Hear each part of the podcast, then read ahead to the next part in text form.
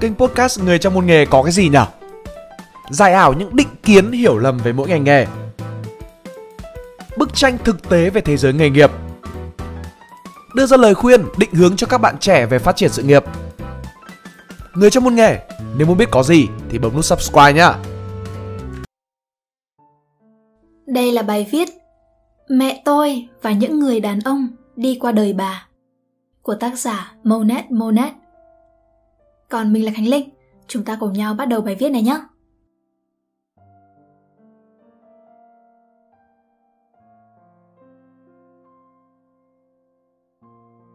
Vậy là đã hơn một tháng kể từ ngày mẹ tôi nhập trại. Lần này nhà tôi đã cạn tiền, không chạy được nữa, phải đi tù thôi. Lúc phạm tội mới, mẹ đang hưởng án treo của vụ trước, còn 3 tháng nữa là kết thúc. Nhưng mà dù còn một ngày mà không vượt qua thử thách, thì theo luật, án chồng án, mẹ phải đi tù cho cả hai năm án treo và án mới. Tổng cộng là 4 năm rưỡi. Hạnh nhắn tin cho tôi qua Spy Room, hỏi sao dạo này tôi không viết bài. Thực tình thì tôi không muốn viết lắm, Trước giờ Spy Room luôn là nơi để tôi viết cho mình, cho những phần cần được chữa lành, cho những cảm xúc chưa được giải phóng bên trong. Nhưng mà thời gian qua, phần vì bỡ ngỡ với giao diện mới, phần vì tôi phải lo nhiều chuyện, tôi không viết nổi. Cứ mở web ra, nhìn Spy Room với tấm áo mới, tôi không quen. Hôm trước tôi thử viết một bài nhưng mà vẫn thấy lấn cấn. Tôi vừa bị mất kết nối với mẹ và cũng cảm giác như là mình mất đi một tổ ấm khác. Nơi cùng tôi đi qua những ngày trống rỗng, nặng chịu nhất của tâm hồn là Spy Room, nên tôi hay gọi động nhện cũ là tổ ấm. Dù thực tế giao diện trước so với cái mới chỉ như là tập thể cùi so với chung cư hạng sang mà thôi. Hai tháng trước khi mẹ đi, bà bảo tôi lo liệu 200 triệu thì bà sẽ được ở nhà. Tôi có tiền nhưng tôi không gửi tôi nói hay lần này mẹ đi đi có lẽ là nợ đời trốn mãi cũng không được mẹ tôi im lặng không nói thêm. Bà biết bà đã đòi hỏi ở tôi quá nhiều. Không phải là tôi vô tâm muốn mẹ chịu khổ mà sống trong cái nhà này. Tôi chẳng lạ gì chuyện chạy án nữa. 200 triệu đó là để hoãn thi hành án. Trong 2 năm tới cứ mỗi năm sẽ phải trồng thêm tiền. Đến bao giờ quá hạn thi hành, vụ việc nguê ngoai, trồng thêm 50 triệu nữa sẽ xong. Tiền đâu phải là mít, tôi cũng kiệt sức rồi. Tôi gọi điện cho dì út, dì bảo. Thôi, con để tiền đó lo cho thằng cún, mai mốt đi học. Cứ để mẹ đi vài năm rồi tính sau. Giờ chạy thì nhà mình cũng cạn. Mẹ có ở nhà cũng chẳng lấy gì mà ăn Thằng cún là em cùng mẹ khác cha với tôi. Tôi không sống với nó, mỗi năm gặp được hai ba lần, nhưng mà tôi thương nó nhất đời. Nó chẳng biết khái niệm chị gái là gì, nhưng nó đối với tôi còn hơn cả những gì tôi mong muốn. Tôi là đứa đói tình thương gia đình, còn nó thì bón cho tôi ăn từng thìa tình cảm. Gần như tối nào nó cũng gọi điện, cũng bảo là yêu và nhớ chị hai. Có bố mẹ là người Bắc nhưng lại sống ở Tây Nguyên, nên thằng cún nói giọng lơ lớ rất là yêu. Lần nào tôi vào nó cũng quấn tôi cả ngày.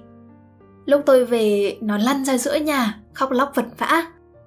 Thế nên nghe gì út phân tích, tôi càng quyết tâm. Thôi, không chạy nữa, để dành tiền chăm cún đi học. Tôi gửi mẹ tôi mấy chục triệu để mẹ xin giảm án mới, vì tôi biết vụ này không nặng có thể áp dụng khung hình phạt thấp nhất. Mẹ tôi trồng tiền, xong phiên xử được giảm xuống còn nửa năm. Cộng án cũ nữa, mẹ tôi chỉ phải đi 2 năm rưỡi. Nếu mà cải tạo tốt thì mùng 2 tháng 9 năm sau hoặc là năm sau nữa là được ân xá rồi. Biết vậy tôi thấy nhẹ lòng hơn nhiều. Vụ trước của mẹ tôi hốt lắm. Tôi nghĩ là tôi đã dành một nửa số nước mắt của đời mình để khóc trong lần đó. Thế mà lần này tôi cứ thong thả lo liệu, thấy nhẹ hều à. Nhiều lúc nhìn lại tôi mới để ý, đời tôi vẫn lặp đi lặp lại vài cái chuyện na ná nhau, nhưng đựng trong đó là nhiều bài học mà cứ mỗi lần tôi lại trưởng thành và vững vàng thêm một chút, hiểu mình hơn một chút. Có những chuyện quá khứ tưởng là đau khổ lắm, nhưng mà khi đặt cạnh thực tại thì cũng chỉ là bài toán tính diện tích hình chữ nhật lớp 5 so với bài tích phân đại học mà thôi. Lần trước mẹ tôi gặp chuyện, nhà tôi còn có tiền, tôi còn có ba. Lần này thì dù đã chuẩn bị sẵn tâm lý, nhưng mà tôi chẳng có ai. Lại còn phải lo cho thằng cún, tự mình dọn những tàn dư của mẹ. Thế rồi từ từ thì cũng vượt qua được. Vì mẹ chịu án trong đợt dịch nên việc xét xử hoãn lại rất nhiều lần. Sau khi xử còn có 15 ngày kháng án và 30 ngày để chuẩn bị trước khi nhập kho. Thế nên vụ của mẹ tôi xảy ra từ đầu năm, nhưng đến tận tháng 8 mẹ tôi mới đi trại. Trước ngày mẹ đi một tuần, mẹ đã gọi dặn tôi đủ thứ. Từ chuyện đón em về như thế nào, đồ đạc chuyển về quê ra sao. Mẹ tôi chịu án ở tận Gia Lai, còn tôi thì ở Hà Nội. Đợt đó dịch nên không có chuyến bay nào, dì tôi mới bảo đưa em về quê, dì chăm ăn học, tôi lo tài chính. Tôi bảo mẹ bán bớt đồ đạc đi, sau này ra tôi mua sắm lại. Thế mà bà không chịu. Tiếc vì mình xa cơ lỡ vận, đồ đạc bán không được giá.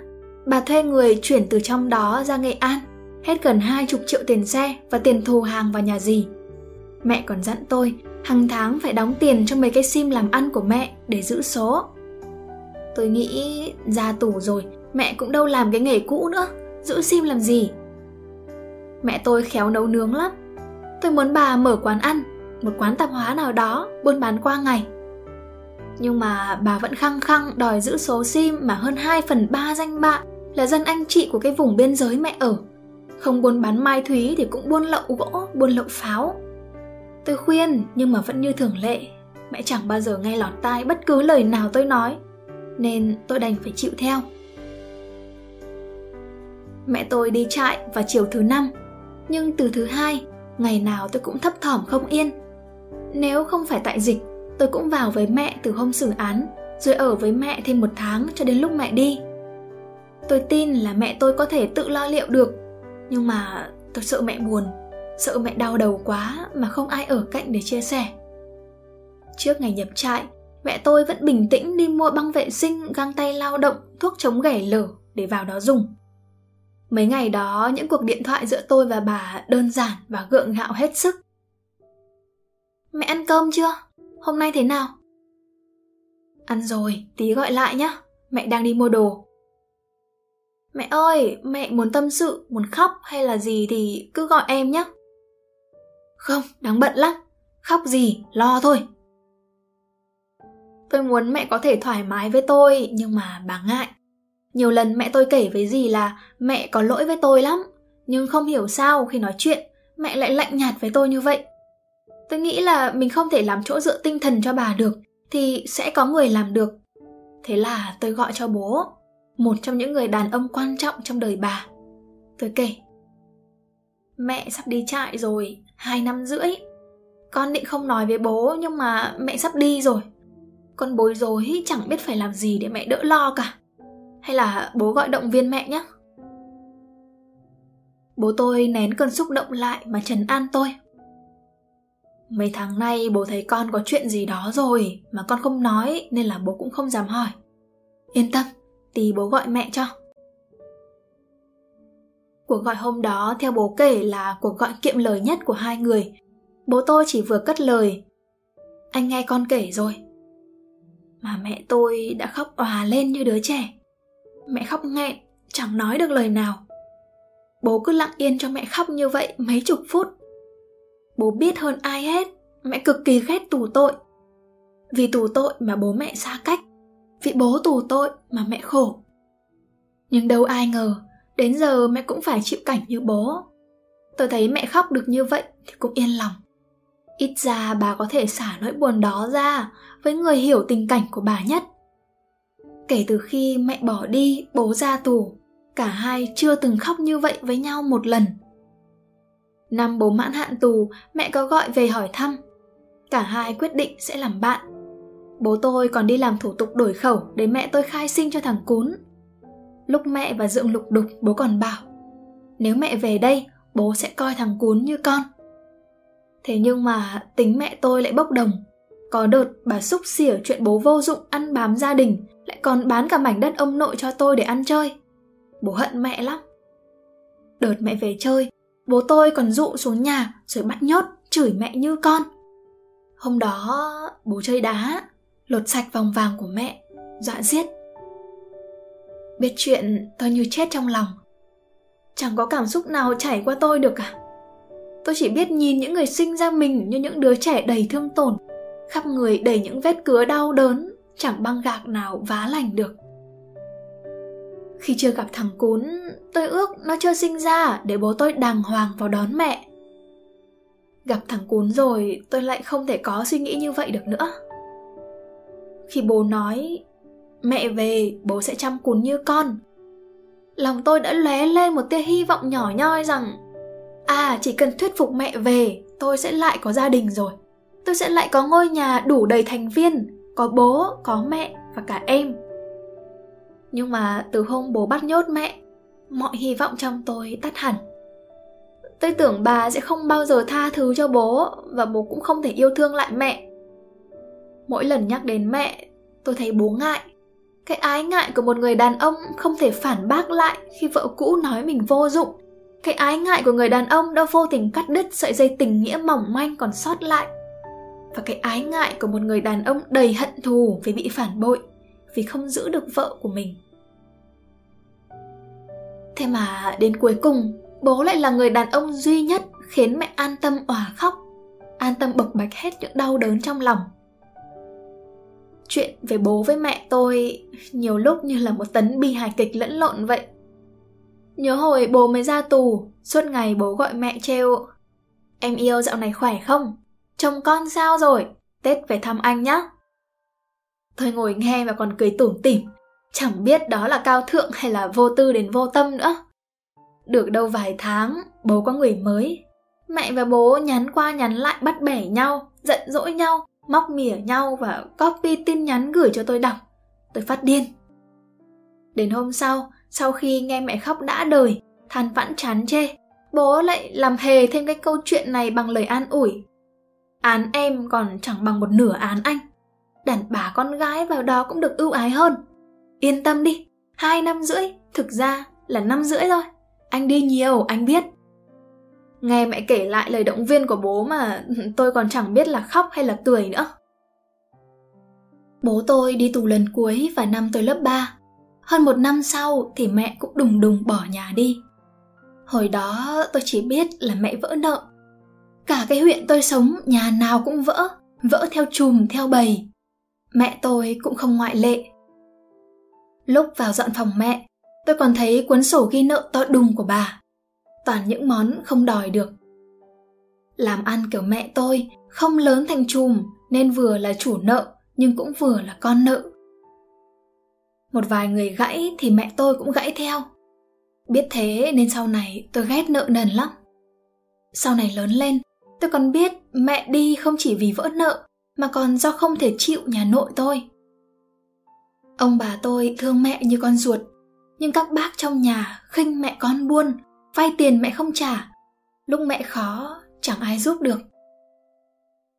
Mẹ tôi bỏ xứ mà đi với 2 triệu đồng Hồi đó tôi suốt ngày gọi điện vào máy mẹ mà chỉ thấy thuê bao.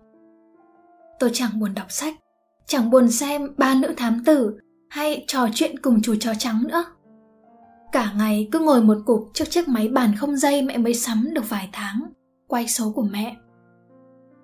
Tôi quay nhiều đến nỗi, tiếng Anh bập bõm vẫn thuộc được câu The number you've dialed is not available. Please try again later. Trong trí tưởng tượng trẻ con, tôi còn nghĩ mẹ bị giết giấu xác đâu đó. Đêm nằm ngủ, tôi mơ thấy mẹ bị treo ngược lên cành cây, bị bão cuốn đi, bị vứt ra đường tàu sau nhà. Mẹ tôi đi theo kiểu đột ngột, cả nhà nội tôi biết nhưng không nói. Nên hồi đó tôi nghĩ mẹ biến mất. Một ngày mẹ chở tôi đi học, mua cho tôi đôi khuyên tai vàng tây rồi đi mãi. Hôm đó trời bão, nhưng tôi chờ cả tiếng rồi cũng chẳng thấy mẹ đến đón về. Hai ngày ba ngày rồi cả tuần. Tôi không thể tự trấn an là mẹ đi nhập hàng đi đòi nợ được nữa. Tôi phải chấp nhận mẹ đã biến mất rồi. Không ai trong nhà tôi nói với tôi nửa lời về mẹ. Tôi chỉ nghe dì hạnh mẹ con thúy kể tao thấy mẹ mày ôm thằng nào đi bên cầu ấy. Thế là tôi ôm cục tức, cục nhục nhã, co cổ đạp xe lên cầu đứng chờ, mong mẹ đi qua. Lúc đó tôi nghĩ mẹ ôm ông nào cũng được, miễn là mẹ xuất hiện. Con thúy bảo, mẹ tôi đi làm ca ve rồi. Mẹ nó thấy mẹ tôi đang đi đánh bạc, mặc áo hai dây hở vú. Tôi khóc nấc, nhưng không dám nói với bà. Tôi thấy nhục sau này, trong một buổi trị liệu tâm lý, bác sĩ còn chỉ ra, sự xấu hổ với mẹ, nó nằm trong tôi sẵn, nó lớn lắm, nhưng mà tôi nén lại. Bác phân tích, đau khổ nhất với một đứa trẻ là phải ghét và hận mẹ mình. Đó thật sự là cực hình với nó. Tôi nén sự xấu hổ đó sâu đến mức mọi cảm xúc về mẹ trong tôi bị chết. Tôi đã phải bỏ tiền rất nhiều, nhích từng bước từ không có cảm xúc gì với mẹ đến giai đoạn giận tím tái và xả van để được trở về với giai đoạn học yêu người phụ nữ sinh ra mình. Hồi đọc đoạn trích trong lòng mẹ của tiểu thuyết bỉ vỏ nước mắt tôi cứ thế tuôn ra như suối, ướt cả trang sách giáo khoa. Tôi thấy mình như nằm trong từng con chữ đó. Tôi thấy mình chính là nhân vật bị mẹ bỏ rơi. Nghe đủ điều về bà, nhưng chẳng điều nào là thật mẹ tôi biến mất như vậy trong 3 năm. Trong 3 năm đó, tôi có muôn vàn kịch bản vẽ ra để lý giải cho sự mất tích của mẹ. Buổi đêm, tôi không dám vào phòng bố mẹ ngủ. Tôi vừa sợ, vừa nhớ. Lúc xếp quần áo, tôi lén lén mở tủ bố mẹ ra, ngửi mùi mẹ qua đống đồ cũ mẹ để lại. Vừa ngửi, vừa thấy mình bệnh hoạn. Nhưng mà tôi không kìm lại được lên lớp 6 thì tôi bỏ dần thói đấy. Trong suốt thời gian mẹ bỏ đi, có một lần mẹ gọi về cho nhà tôi, bảo tôi tìm chiếc điện thoại nokia mẹ để trong tủ, bật nguồn lên mà dùng để liên lạc cho mẹ. Tôi trở thành đứa được dùng điện thoại sớm nhất xóm. Hai lần lúc ông nội và cô tôi mất, mẹ có về vài ngày, nhưng tôi không thể lại gần bà, khi tôi đã chấp nhận được sự thiếu vắng của bà trong cuộc sống tôi không thể đón nhận bà được nữa. Tôi nhìn mẹ như một hình nộ, một kẻ nào đó đang cố tình bắt chước hình dáng của mẹ tôi. Mẹ đen hơn, ăn mặc diêm dúa hơn, và không còn cái mùi mà tôi vẫn ngửi nữa. Chỉ có một điều duy nhất ở mẹ mà tôi nhận ra, đó là sự hào phóng quá độ. Mẹ về và vung tiền cho nhiều người. Ngày nào tôi cũng thấy mẹ đi thăm người này, biếu người kia mẹ không hỏi thăm tôi, cũng không xin lỗi và hỏi han tôi nhiều. Tôi nói chuyện với mẹ chỉ được vài ba câu, rồi cũng chạy đi. Tôi thích nhìn mẹ từ xa hơn. Đợt mẹ bỏ đi được vài tuần, có một người phụ nữ đến nhà tôi. Bà nội bảo tôi vào phòng ngồi để bà nói chuyện. Hôm đó tôi chỉ nghe cô kia nói, chứ bà tôi thì im lặng cả buổi. Người phụ nữ nói, mẹ tôi là con đĩ, là đứa cướp chồng nếu mẹ tôi ló mặt về, cô sẽ bắt mẹ tôi đóng cọc ở bầu, lột sạch quần áo mà làm nhục. Bà nội tôi chắc là xấu hổ lắm, nhưng chẳng nói gì. Người phụ nữ hôm đó là vợ của ba dương tôi. Tôi gọi dượng, chồng thứ hai của mẹ, là ba dương, vì tôi rất thương người đàn ông đó của mẹ. Đời tôi có một bố, nhưng tới tận hai người ba. Ba của người yêu tôi không cho tôi gọi bác ba bảo, con không là con dâu cũng là con gái của ba, nên phải xưng ba gọi con. Tôi gặp ba dương năm 18 tuổi. Đợt đó tôi vừa thi xong đại học. Cầm hết số tiền họ hàng cho để ôn thi, tôi giấu nhà nội, bắt một chuyến xe bắc nam để vào con tum thăm mẹ. Suốt mấy năm cấp 3 tôi vẫn ăn tiền mẹ gửi mà sống, vẫn chứng kiến những cuộc trò chuyện của bố với mẹ, vẫn không thể nói chuyện với mẹ quá 5 phút lúc đó, tôi chẳng biết mẹ làm gì mà sống. Tại sao phải đi xa xôi đến vậy? Tôi chỉ biết mẹ đã có chồng mới, có cả con riêng, một bé trai. Có cô hàng xóm đi cưới người quen trong đó qua thăm mẹ tôi và kể lại như vậy. Ngày tôi biết tin, tôi nhục mặt lắm. Tôi vùi đầu trong phòng khóc suốt 4 tiếng đồng hồ. Đến lúc bà và các cô đi chợ về, tôi phải nín tôi hầu như chỉ biết về mẹ qua lời của người khác. Lúc có em, bà cũng chẳng nói với tôi nửa lời. Bà nói sợ tôi lo, sợ tôi đau lòng. Nhưng kỳ thực, bà không nói tôi mới sinh ra xa cách. Tôi gọi cho mẹ để báo giờ xe đến mà ra đón. Lần đầu tiên đi một mình, nằm trên xe gần một ngày trời, tôi thấp thỏm đầy sợ hãi. 12 giờ đêm, xe tôi cập bến Ngọc Hồi. Mẹ nhắn tin, một tin vỏn vẹn. Ba ra đón rồi nhá. Số 3 đây. Ba? Ba? Ba cái gì cơ? Tôi hận người đàn ông cướp mẹ của mình đến tận xương tủy. Tại sao mẹ lại nhắn như thế được? Nhưng đêm rồi, chỗ mẹ tôi là ở biên giới, không có taxi đi về giờ đó. Tôi chẳng còn cách nào mà phải gọi vào số của người đàn ông đó. Ừ, tôi lắp bắp. Cháu vừa đến bến... À, bác... Bác ở đoạn nào đấy ạ? À? Lúc đó ba Dương đã thấy tôi. Bác đánh xe qua chỗ tôi đứng, mở cửa xe xuống nâng vali tôi cất lên xe. Miệng không ngừng. Con có mệt không? Đưa ba lô đây, ba cầm cho. Lên xe, lên xe đi, lạnh lắm. Ba để áo khoác ở ghế sau, lấy mà mặc vào nhé. Ba thương tôi và chiều tôi từ lần đầu gặp mặt. Nhưng lúc đó tôi hận ông đến mở mắt. Tôi chỉ thấy khinh khi người đàn ông đó miễn cưỡng bước lên xe. Sợ tôi đói đêm, bà mua sẵn ba ổ bánh mì, một ổ cho tôi, một ổ cho thằng cún, một ổ dành cho mẹ. bà vừa lái vừa luyên thuyên. bà chờ con gái từ 11 giờ rồi, phải ra sớm vì cái quán bánh mì này 12 giờ là nó đóng. Con đi đêm đói không? Có say xe không? bà vồn vã hỏi, còn tôi thì né tránh. Đêm đó biết tôi ngại, ông thậm chí còn không ngủ ở nhà. Suốt mấy tuần tôi ở đó, ông hiếm khi ở nhà. Trừ bữa cơm và những lần mua đồ ngon cho con gái thử, ông gần như biệt tích. Dạo đó tôi hay qua nhà dì hàng xóm của mẹ chơi. Nghe dì kể tôi mới biết không phải là mẹ và ba cùng nhau chạy trốn, mà là ba đi tìm mẹ. Năm đó mẹ bỏ xứ đi, bà tìm mãi, tìm mãi mới thấy mẹ ở Đắk Lắk. Ông đuổi theo, xin được chăm mẹ bằng được, rồi theo mẹ đi làm ăn, sướng khổ có nhau. Tôi lúc đó nghe biết chuyện và chứng kiến thái độ của ba với tôi, với mẹ. Tôi cũng bớt phần nào khó chịu với ông rồi. Sau này khi tôi vào đại học, Lâu lâu ông lại nhắn tin hỏi thăm, gọi điện, gửi tôi ít tiền tiêu vặt. Ông không có nhiều, tiền trong nhà mẹ tôi giữ hết.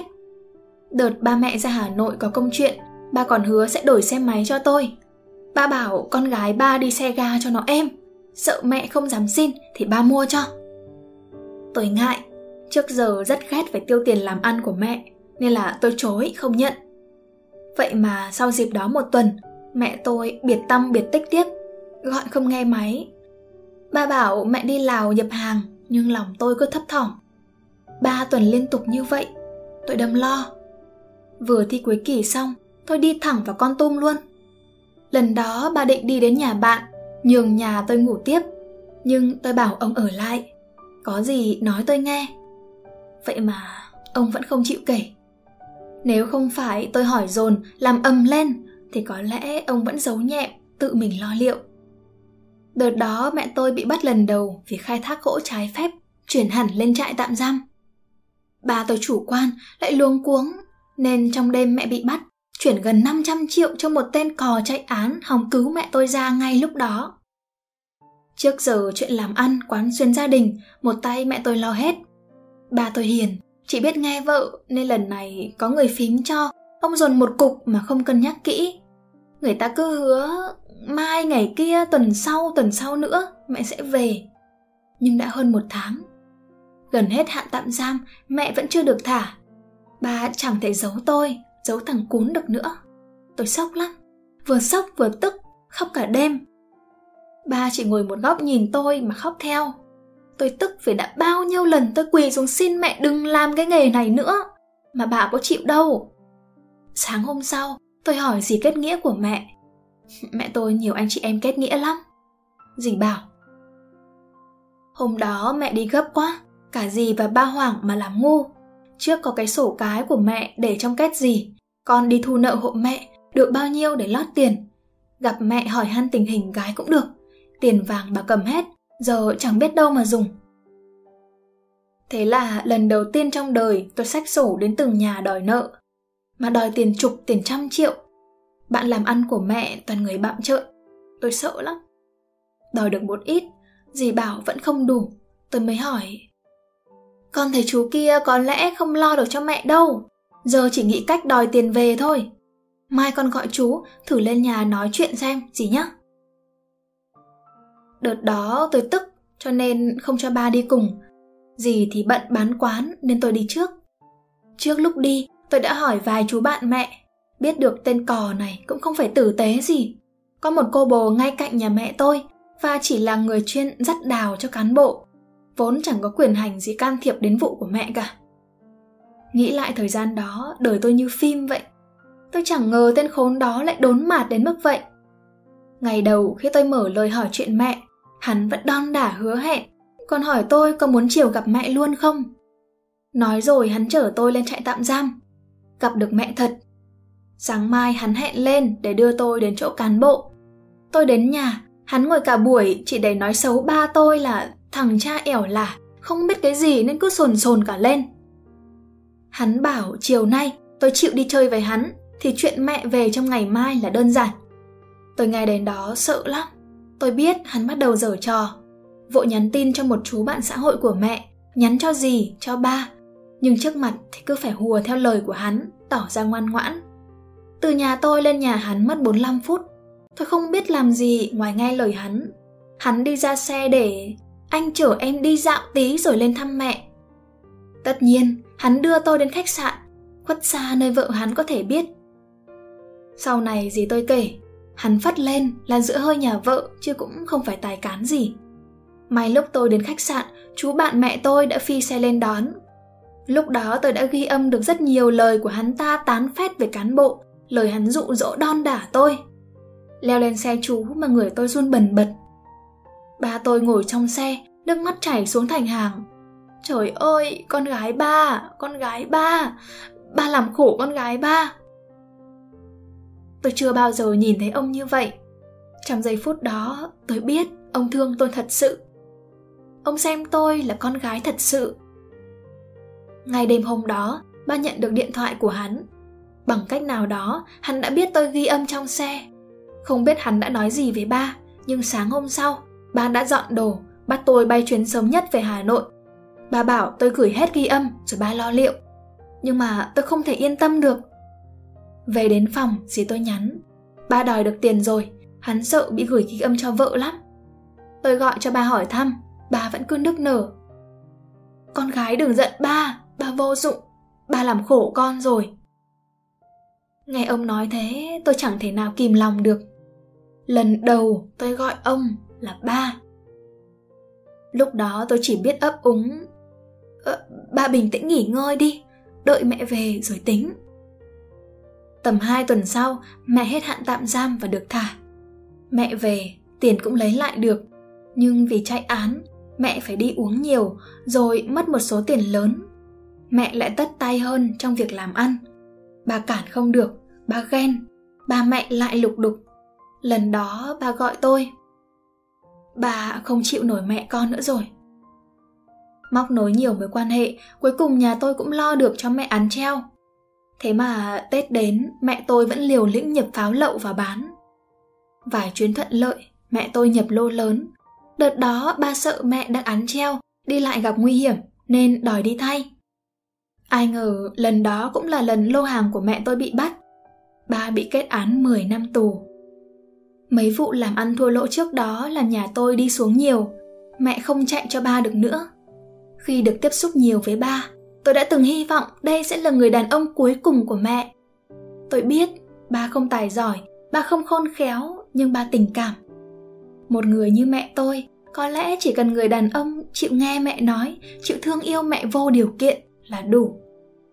Tôi nghĩ mẹ tôi sống cho nhà chồng cho chồng nhiều rồi. Có ba ba sẽ là người sống vì mẹ. Thế mà chưa kịp gọi ba thêm nhiều lần nữa tôi đã lại xa ông đi tù thì vẫn có thể thăm nuôi nhưng trại ba đi ở rất gần nhà nội tôi chẳng có dũng khí để đến thăm ông tôi lấy quan hệ gì, lý do gì để đùm đùm gói gói đi thăm người đàn ông mà bố tôi và cả nhà nội căm ghét chứ? Ba đi mẹ tôi vẫn làm nghề đó thêm vài tháng nữa. Cho đến khi gia đình Khánh Kiệt, mẹ tôi mới chuyển sang bán hàng online. Và vì bán hàng online nên mẹ mới đi ship khoai, mới ngồi vào sới bạc rồi lại bị bắt trong vụ án mới. Chính trong vụ án đó tôi mới biết đời mẹ tôi không chỉ có ba và bố đi qua. Sau ba, mẹ tôi có qua lại với một chú tài xế Bắc Nam. Chú có con riêng nhưng ly dị vợ, hay giúp mẹ tôi làm việc nhà, giúp mẹ tôi chuyển đồ ra quê. Chú trẻ hơn mẹ tôi nhiều tuổi, rất được lòng thằng cún. Dì kết nghĩa của mẹ bảo là chú lợi dụng tình cảm của mẹ, nhưng tôi cũng chẳng biết nói gì. Tôi gặp chú ấy vài lần, nhưng sau khi mẹ bị tạm giam vì đánh bạc, tôi mới gặp chú nhiều hơn. Hồi đó chú cũng kiên nhẫn chạy vạy lo cho mẹ lắm, nhưng chẳng hiểu sao, lúc mẹ hết tạm giam ra ngoài, mẹ với chú lại cãi nhau to. Mẹ bảo lúc mẹ đi, chú nhắn tin với cô khác, còn đăng ảnh cô ấy lên Zalo.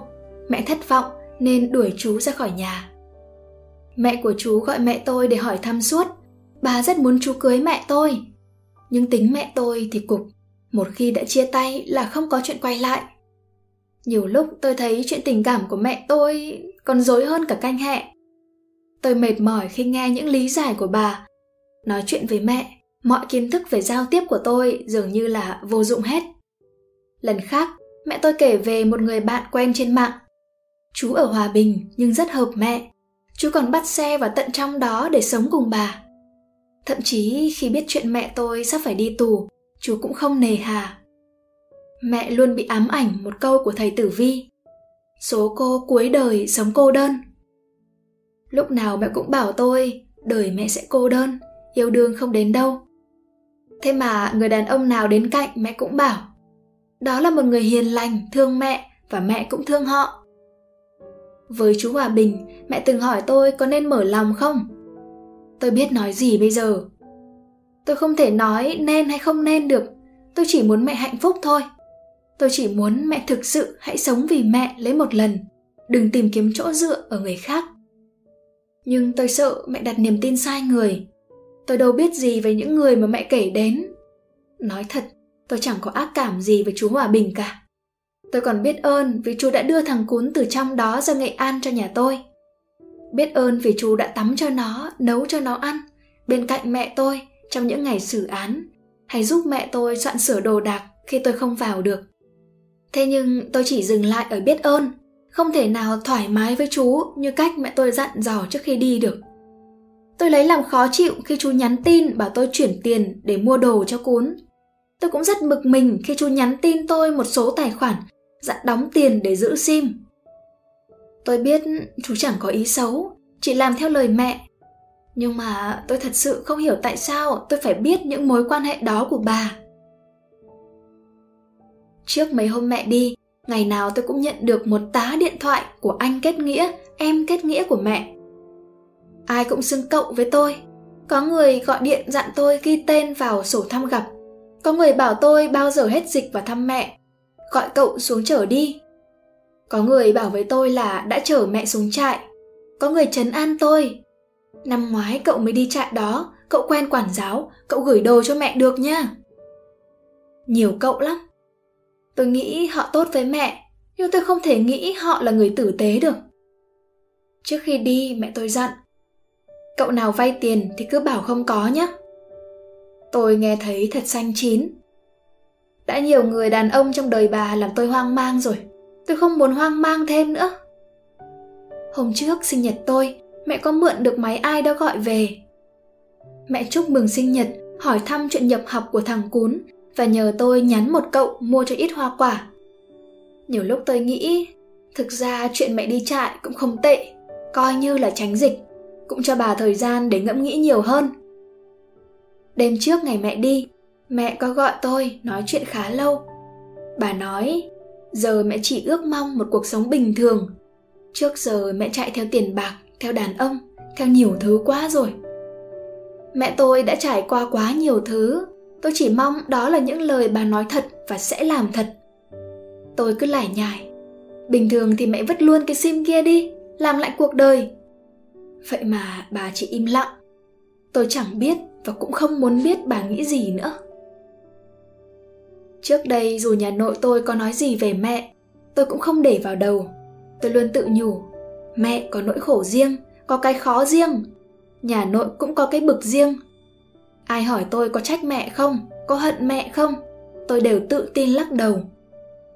Mẹ làm gì cũng được, sống với ai cũng được, chơi với ai cũng được. Chỉ cần mẹ hạnh phúc, khỏe mạnh, tự lo được cho mình là tôi vui rồi. Từ nhỏ tôi đã biết mẹ mình là con buôn nức tiếng.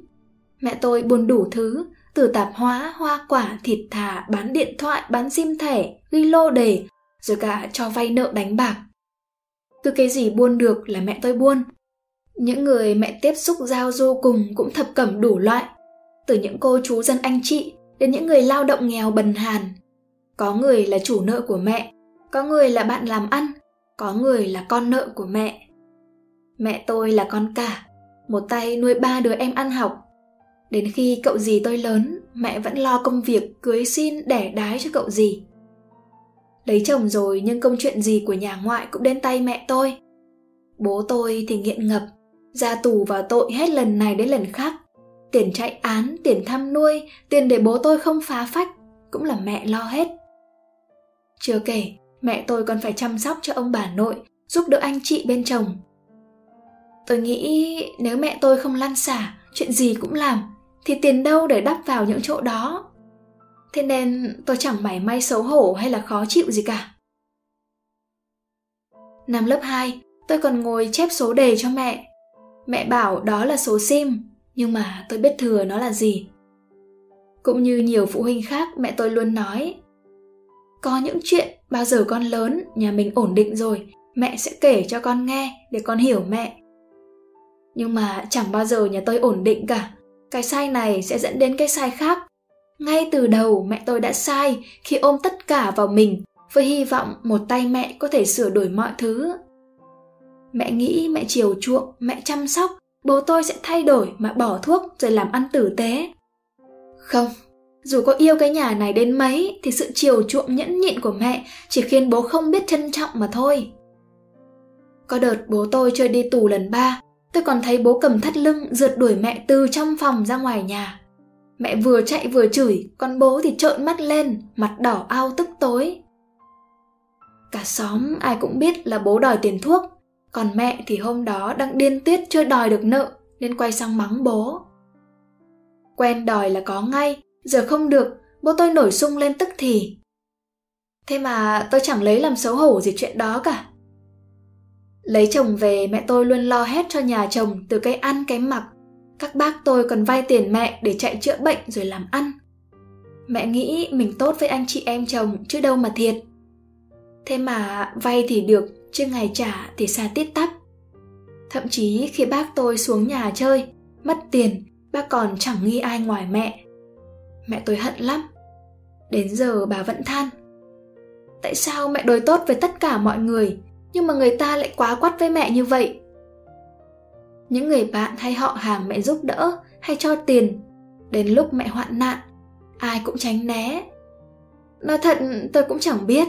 Tôi chỉ nghĩ là mẹ dễ tin người, dễ thương người, và cái tôi muốn ban phát cao quá. Mẹ càng cho nhiều, càng chiều người khác, thì người ta càng thiếu không biết trân trọng.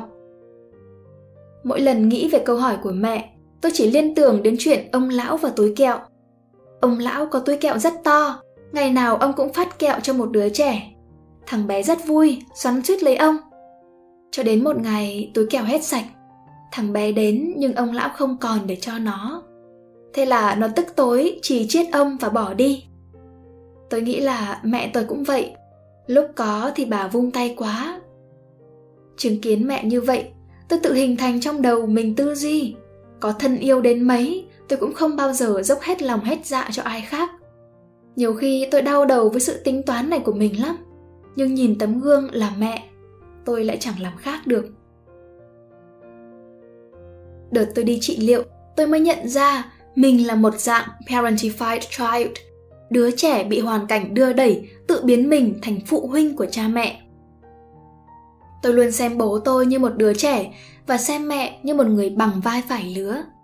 Tình trạng đó gọi chung là rối loạn vai, role confusion.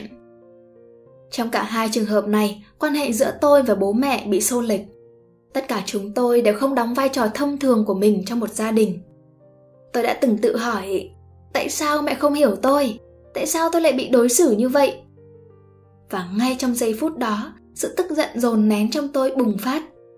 Trước đó vì gánh nặng phải là một đứa con ngoan, con cái không được ghét bỏ cha mẹ mình. Tôi dồn hết mọi thứ vào bên trong. Những tổn thương không phải là tờ giấy vụn để tao vo viên lại nhét xuống gầm bàn để khuất mắt khôn coi. Ngoài miệng, tôi nói tôi không cần gì ở bà cả. Tôi chỉ mong bà hạnh phúc. Tôi mong được làm chỗ dựa cho mẹ, mà chẳng đòi hỏi gì ngoài sự an tĩnh trong lòng của bà. Thế nhưng đứa trẻ trong tôi rất cần mẹ. Tôi lúc nào cũng cần mẹ, giống như Tretek trong Reply 1988. Tôi nhớ mẹ mọi lúc mọi nơi. Tôi bị cắt đứt kết nối với bà quá đột ngột, để rồi khi thiếu vắng hơi ấm của bà, tôi phải tự dựng lên vô vàn rào chắn, tự học cách đóng vai người mẹ trong suốt những năm tháng tuổi thơ. Phải mất rất nhiều thời gian, rất nhiều tiền bạc, nhiều nỗ lực tôi mới có thể chấp nhận. Bà là một phần trong tôi rồi, một phần không thể tách biệt, một phần không thể nào chối bỏ. Tôi thấy chuyện gì lúc nói được ra cũng là lúc chữa lành hoàn toàn. Ngày tôi viết bài đi tù và những chuyện khác, tôi đã khóc lần cuối để giải phóng những đau thương với bố Kể từ dạo đó, tôi thoải mái với ông cũng như gỡ bỏ được nhiều vòng lặp liên quan đến ông hơn. Đợi tôi viết xong bài tiêu tiền kiểu triple, tôi cũng đỡ triple hơn hẳn. Nhưng đã rất nhiều lần tôi muốn đặt bút xuống viết về mẹ mà không được. Đã rất nhiều lần tôi thiền, tôi đi tham vấn, tôi gặp bác sĩ, nhưng những khúc mắc với mẹ trong tôi vẫn cứ ứ lại. Đến lúc viết bài này, tôi mới mơ hồ nhận ra chuyện với bố dễ lành là bởi vì dù trong hoàn cảnh nào bố cũng không bỏ rơi tôi dù đi tù nhưng bố vẫn cố viết thư về cho tôi trong lòng bố tôi là đứa con gái tuyệt vời nhất là lẽ sống của ông.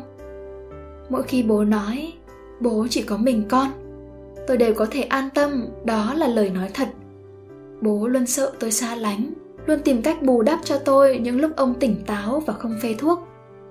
Còn mẹ tôi thì không như vậy. Bà mặc định tôi tự sinh tự diệt, bà làm mọi thứ với cái lẽ, nếu không vì con thì. Mẹ cũng chỉ nhìn con mà sống. Mẹ làm là để cho con nhưng tôi không hề cảm nhận được điều đó. Nỗi đau mà mẹ để lại trong tôi là nỗi đau bị ruồng bỏ. Cách bà bỏ đi một cách đột ngột, cách bà lảng tránh những lời van xin của tôi, cách bà phớt lờ tất cả những cảm xúc của tôi với suy nghĩ. Con là đứa biết nghĩ, luôn làm tôi dối bời. Một mặt tôi muốn ôm bà vào lòng, một mặt tôi sợ bà lại bỏ rơi tôi mà đi tiếp. Với một đứa trẻ, điều đáng sợ nhất không phải là đói ăn mà là đói tình yêu từ chính cha mẹ của mình. Tôi đã từng mong mẹ ngoại tình cũng được, thua lỗ cũng được, chửi mắng gào thét tôi cũng được. Nhưng đừng từ bỏ tôi, đừng lờ đi cảm xúc của tôi. Tôi sợ lắm, cái ánh mắt ái ngại khi bà nhìn tôi. Tôi rất rất sợ. Đã hai mấy tuổi rồi, nhưng phần 9 tuổi trong tôi vẫn cứ ngỡ. Ngày mẹ bỏ đi chỉ mới hôm qua tôi còn không thể tránh được cơn tức cuộn lên trong lòng khi suốt mấy ngày trước khi mẹ nhập trại bà chỉ dặn tôi chăm em không mảy may hỏi tôi nghĩ gì thấy gì sẽ ra sao rất khó khăn tôi mới dám thừa nhận con đã rất giận mẹ có lần tôi tham gia lớp học tâm lý, thầy giáo hỏi tôi. Khi nhắm mắt lại, bạn có thấy được mẹ ôm không? Nếu có, bạn là một đứa trẻ đủ đầy. Nếu không, bạn đang đói tình cảm. Tôi thử nhắm mắt lại, hình ảnh mẹ trong đầu tôi rất xa. Tôi thấy lạnh và lạc lõng.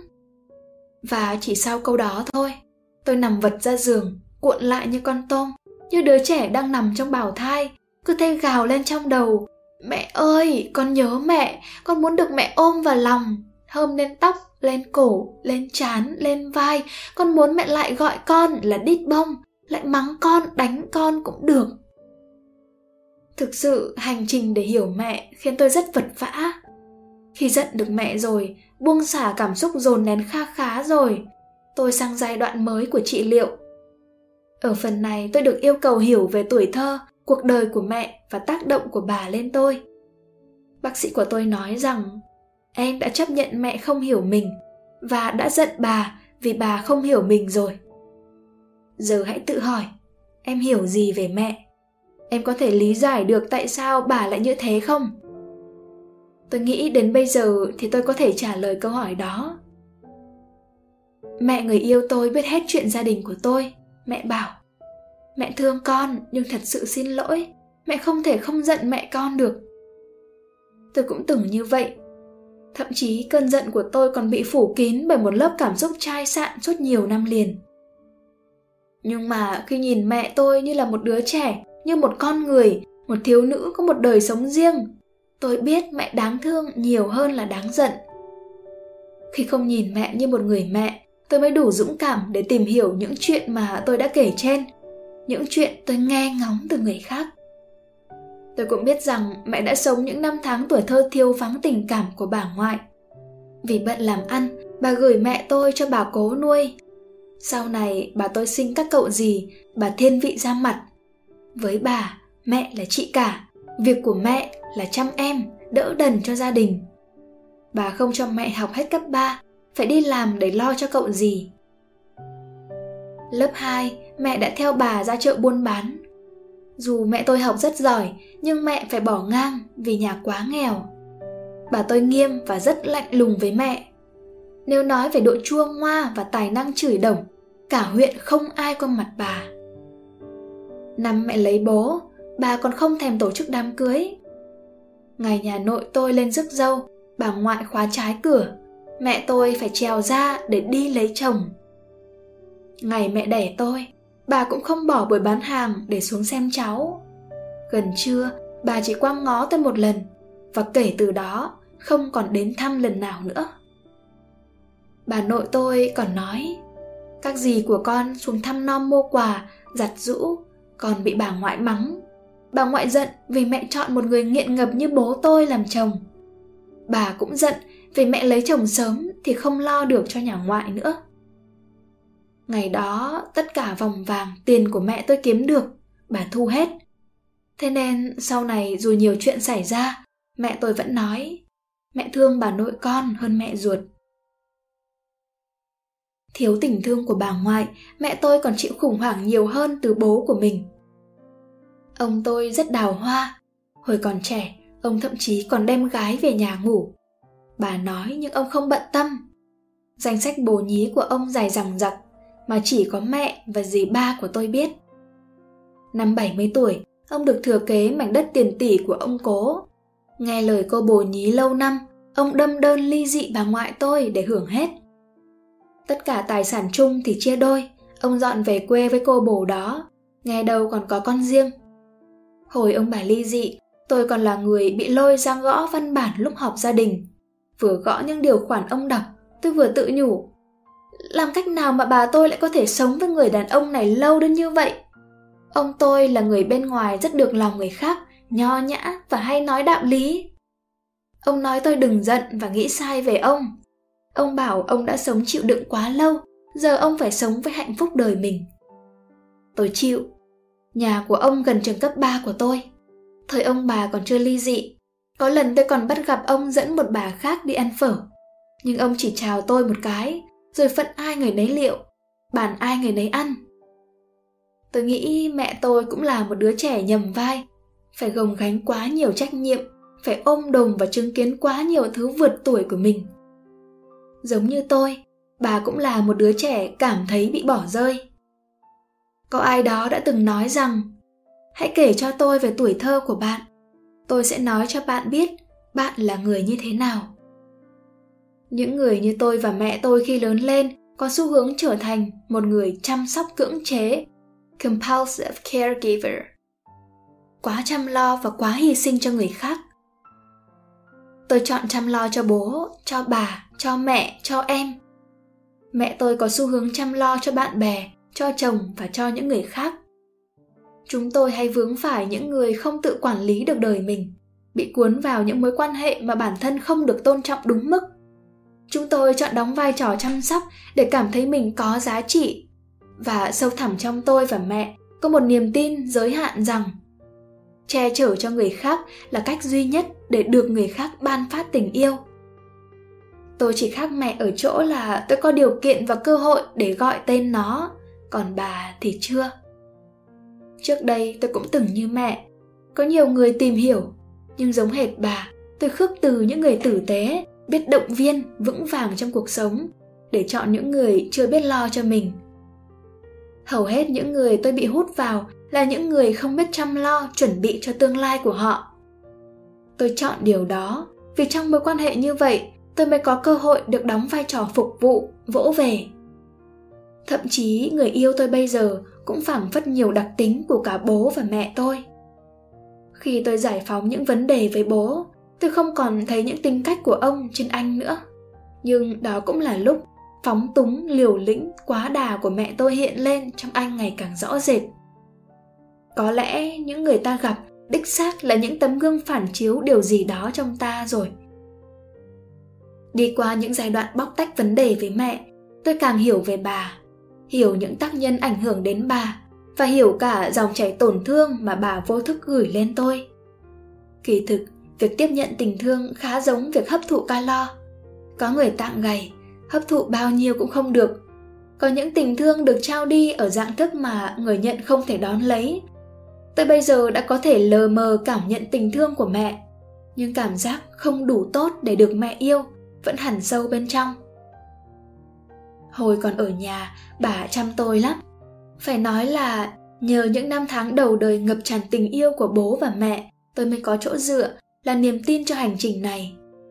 Nếu khách hàng của tôi cũng gặp tình huống giống tôi, bố mẹ họ đã trao đi tình yêu theo cách mà họ không thể đón nhận.